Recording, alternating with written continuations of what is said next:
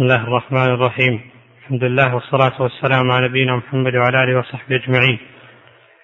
بسم الله الرحمن الرحيم. قال الإمام محمد عبد الوهاب رحمه الله تعالى بسم الله الرحمن الرحيم وبه نستعين. باب فضل الإسلام. وقول الله تعالى اليوم أكملت لكم دينكم وأتممت عليكم نعمتي ورضيت لكم الإسلام دينا.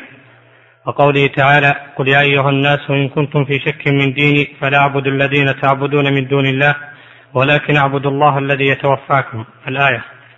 قوله تعالى يا أيها الذين آمنوا اتقوا الله وآمنوا برسوله يؤتكم كفلين من رحمته ويجعل لكم نورا تمشون به ويغفر لكم والله غفور رحيم.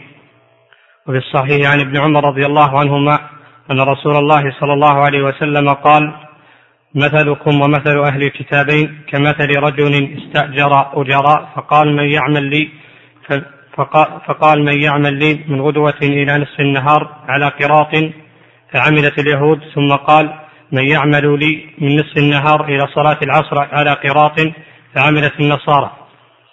ثم قال من يعمل لي من صلاة العصر إلى إلى أن تغيب الشمس على قراطين فأنتم هم. فغضبت اليهود والنصارى وقالوا ما لنا أكثر عملا وأقل أجرا قال هل هل نقصتكم من حقكم شيئا؟ قالوا لا قال ذلك فضلي أوتيه من أشاء. وفيه أيضا عن أبي هريرة رضي الله عنه قال قال رسول الله صلى الله عليه وسلم أضل الله عن أضل الله عن الجمعة من كان قبلنا فكان لليهود يوم السبت وللنصارى يوم الأحد فجاء الله بنا فهدانا ليوم الجمعة وكذلك هم تبع لنا يوم القيامة. نحن الآخر نحن الآخرون من أهل الدنيا والأولون يوم القيامة. وفيه تعليقا عن النبي صلى الله عليه وسلم أنه قال أحب الدين إلى الله الحنيفية السمحة انتهى. عن أبي بن كعب رضي الله عنه قال عليكم بالسبيل والسنة فإنه ليس فإنه ليس من فإنه ليس من عبد على سبيل وسنة ذكر الرحمن ففاضت عيناه من خشية الله فتمسه النار.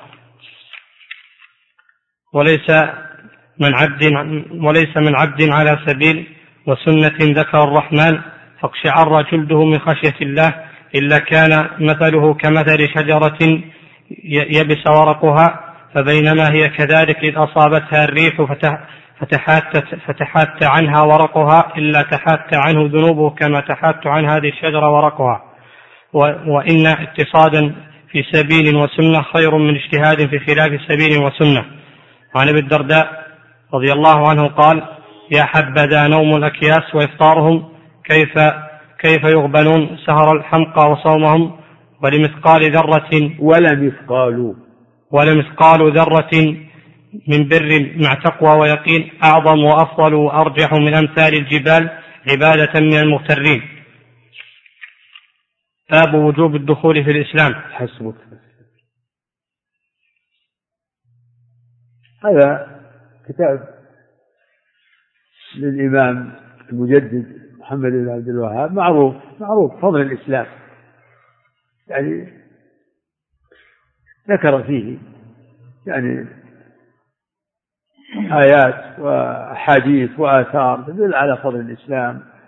و والإسلام هو دين الله الذي بعث به رسولا من أولهم إلى آخره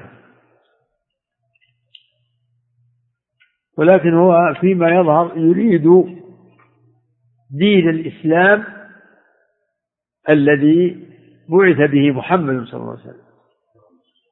وجاء وتضمن شريعة القرآن. يريد أن يبين فضل هذا الدين الذي جاء به الرسول عليه الصلاة والسلام. ولهذا استشهد بالآية اليوم أكملت لكم دينكم وأتممت عليكم نعمتي ورضيت لكم الإسلام دينا.